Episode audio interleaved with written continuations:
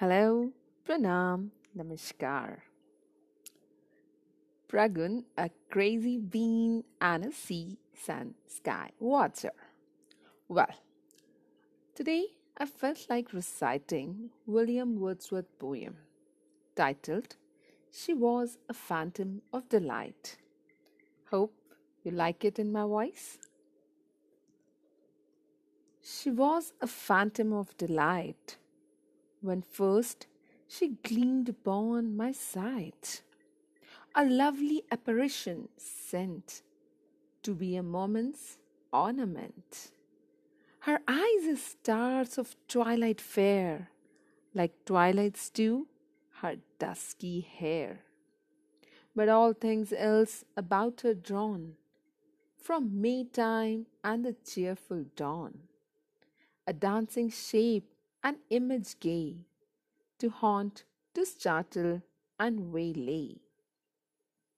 I saw her upon a nearer view, a spirit, yet a woman too.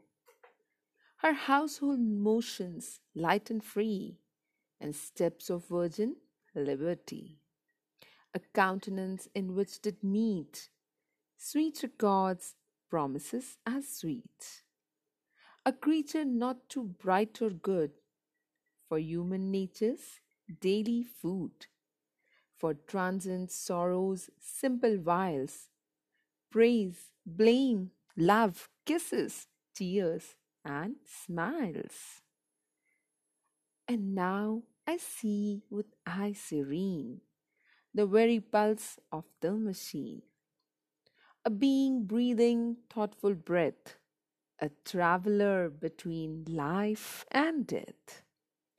The reason firm, the temperate will, endurance, foresight, strength, and skill. A perfect woman nobly planned to warm, to comfort, and command.